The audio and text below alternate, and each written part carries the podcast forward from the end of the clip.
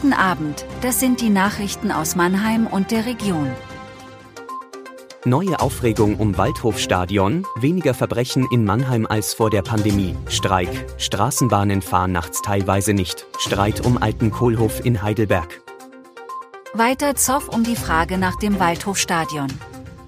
Gelingt dem SV Waldhof im Sommer der Sprung in die zweite Liga, bräuchte er laut Geschäftsführer Markus Komp für Heimspiele um 20 Uhr und 30 Minuten ein Ausweichstadion. Im Karl-Benz-Stadion sind nach jetzigem Stand nur in Ausnahmefällen, etwa im Pokal, nach 22 Uhr endende Spiele erlaubt. In der dritten Liga ist das kein Problem, aber eine Klasse höher wird in der Regel an jedem Spieltag eine Partie um 20 Uhr und 30 Minuten angepfiffen.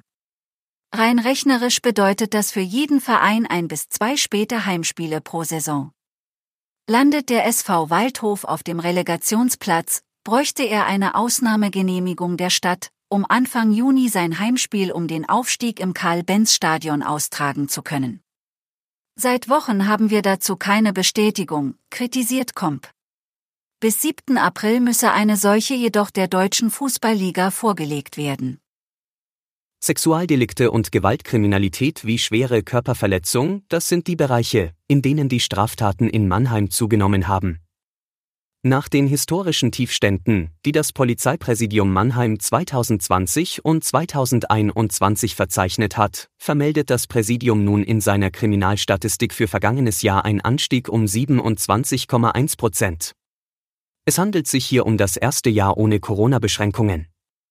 Laut Polizeipräsident Siegfried Kolmar sei das aber absehbar gewesen.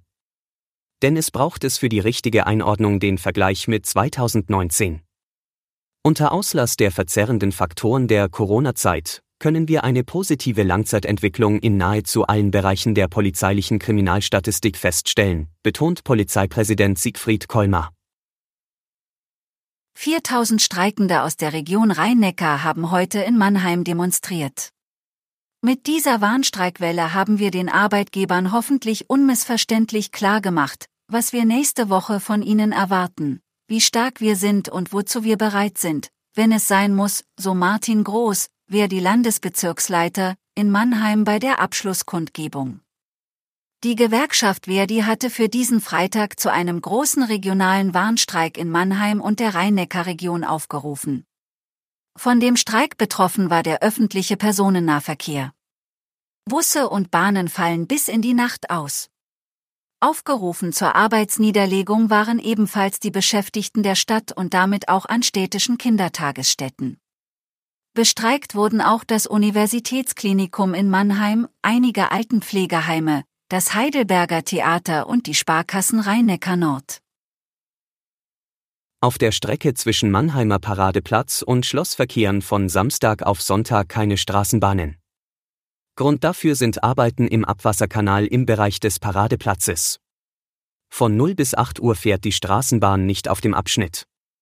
Die Linien 1 und 5 werden in dieser Zeit über die Planken umgeleitet. Die Linie 1 fährt ab der Haltestelle Wasserturm zum Mannheimer Hauptbahnhof, wendet dort und fährt weiter über die reguläre Strecke über die Haltestelle Tattersall nach Rheinau. Die Nachtbuslinie 7 fährt von Vogelstang kommend bis zum Hauptbahnhof und von dort zurück über die Haltestellen Kunsthalle, Rosengarten, Gewerkschaftshaus und Kurpfalzbrücke und weiter auf dem regulären Weg nach Vogelstang. Das Verfahren um den alten Kohlhof auf dem Heidelberger Königsstuhl am Oberlandesgericht Karlsruhe wird sich noch mindestens bis zum Sommer weiter hinziehen. Am Freitag verkündete der zuständige Senat noch keine finale Entscheidung im Streit zwischen der Stadt Heidelberg und der Eigentümerfamilie Hofbauer, sondern einen weiteren Beweisbeschluss.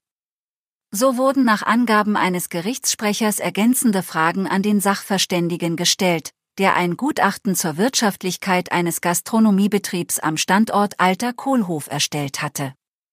Dieses war zu dem Ergebnis gekommen, dass ein wirtschaftlicher Betrieb einer Gastronomie nicht möglich sei. Nun sollen auf Wunsch des Senats noch weitere Gesichtspunkte in die Analyse mit einfließen und anschließend geprüft werden, ob das Ergebnis das gleiche bleibt, erläutert der Gerichtssprecher.